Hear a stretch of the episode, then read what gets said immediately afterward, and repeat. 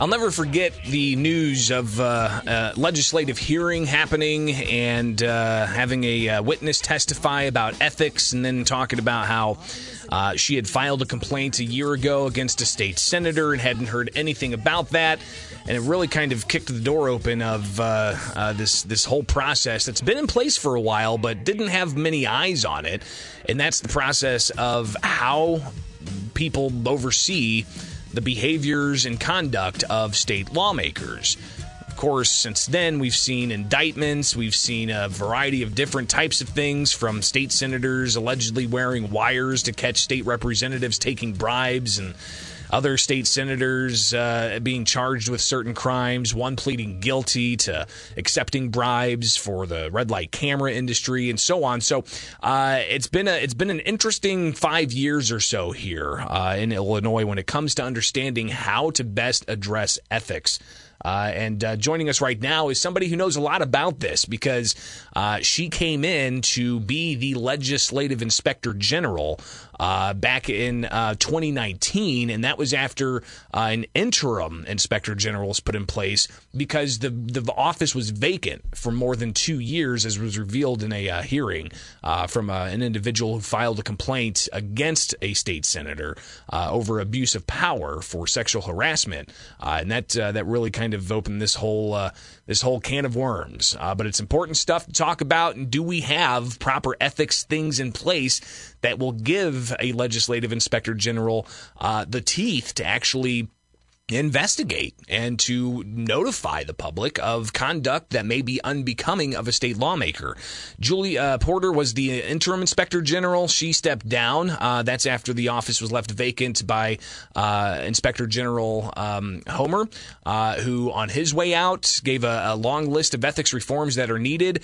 Uh, and now we talk with Carol Pope, who's the current legislative inspector general, but she notified uh, lawmakers yesterday that she's looking to exit mid December um, and laying out a variety of different things that uh, needs to happen uh, in order for there to be proper oversight. Uh, Inspector General Carol Pope, thanks for taking time with us this morning on the WMAY morning news feed. You're welcome, Greg. So, I guess in essence, what's your letter um, announcing your resignation ultimately say, and what are you looking for uh, in order to uh, give more uh, teeth to that office? You called it a paper tiger. Right. Uh, and and it truly is. I mean, there are uh, multiple things that I mentioned in my letter to the legis- to the Legislative Ethics Commission when I uh, sent it yesterday. Uh, some of them concern the ability to issue a subpoena. Now, every other inspector general in the state of Illinois has the power to issue subpoenas for documents and records without asking anybody for permission. The statute concerning the legislative inspector general requires that uh, she asked the Legislative Ethics Commission, which is now composed of seven legislators and one former legislator, for permission to issue a subpoena. The investigations are supposed to be confidential. When you issue a subpoena, it discloses who the subpoena is uh, directed to, what records are being sought, and that type of thing. Those are all matters that should remain confidential. And the reason that I have asked for the same authority that every other inspector general in the state of Illinois has is to protect the confidentiality of my investigations. And the other reason is because the statute declares the inspector general, the legislative inspector general, is an independent office. If you're an independent office, you shouldn't be asking anybody, especially members of the body you investigate, for permission to conduct your investigations and issue subpoenas. It's that simple. There are a variety of other issues uh, when it comes to proper oversight that we've seen brought up, uh, including having a non legislator on. But as you mentioned, there's a, a former lawmaker that's on that commission. Uh, I think some would argue that uh, even that probably is uh, not not far enough. Uh, but we'll see that, of course, debated. we've seen reaction pour out. I reached out to Republican State Representative Avery Bourne. She said that this is should send a message to leaders in the legislature and the governor that we need true ethics reform Uh, Democratic State Representative Maurice West said after reviewing your letter, uh, he's gonna he's gonna push for some of the reforms you laid out, saying even if they're unpopular, they uh, they they are necessary. Uh, you've got other leaders thanking you for your service, uh, but how does your message uh, either resemble, reflect, or differ from the messages of former previous legislative inspector generals who who left the office essentially saying that they don't have the proper authority to do their job right? Right. I, I think it just reflects that the problems with the office and the independence of the office continue. When Tom Homer left, and that was in 2014, he sent a letter to the General Assembly outlining a lot of the problems that exist under the statute. Julie Porter has done the same thing, and I, I actually thought, and I was aware of these issues, of course, before I took the job, but I actually thought if I got in there and I worked with the legislature to try to get these changes made, uh, we could make some progress. But, uh, and I did get, uh, I have to say, I did get the ability to open an investigation without seeking the prior approval of the Legislative Ethics Commission in this bill. And that's a very good thing. Prior to this bill, uh, I had to uh, prepare a request to investigate, which disclosed the nature of my investigation to the Legislative Ethics Commission. That's just wrong. I'm an independent office. I should be able to open an investigation without telling anybody. And the purpose is to keep it confidential. Um, you know, some people were worried that things leak and that kind of thing. My office has never leaked. I'll tell you that.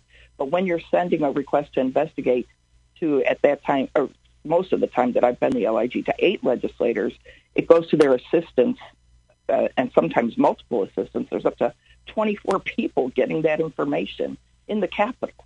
Now, you know, Greg, you work there. You know how things go there. Yep. It's not likely that's going to remain confidential for very long, and that's not right.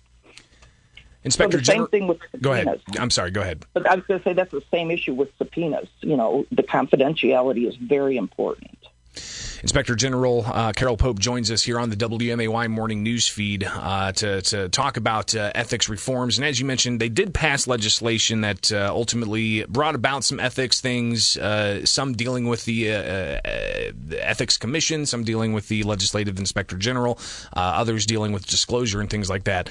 Um, but one thing that you pointed out in your letter and I thought was interesting was they, they reverted back to other types of um, ethics provisions that uh, kind of goes along with what you're saying here about yeah you have permission to now uh, do uh, an investigation without getting permission but uh, there's also something about you can't necessarily go and investigate something that's publicly reported say that I get some tips and I confirm it with people and I report publicly that so and so is alleged to have done this unless I or a taxpayer or a state employee file a report with your office, you can't do anything about it. That's the way I read this legislation. And that language was inserted, well, 539, Senate Bill 539, which contained these uh, provisions, was dropped on the last day of the session. So, you know, I never saw it before they were debating it. And that language was not contained. The fact that I have to base uh, an investigation on a complaint was not contained in any of the other bills that were pending in the legislature concerning ethics prior to May 31st.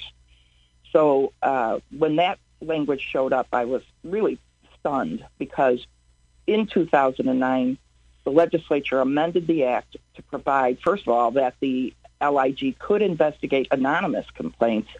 Previously, the LIG was not allowed to investigate an anonymous complaint. And secondly, um, was given the ability to investigate allegations that were made publicly. Uh, previously to 2009, you had to have a complaint in the office. So, and when I started my job, Tom Homer told me about that provision. And then, of course, I've done some research to find exactly when that change occurred. So, yeah, it's like taking one step forward and two steps back in this legislative session, which is why I felt I couldn't really stay in the job anymore. I don't think the LIG has the ability to be effective the way the statutes are written.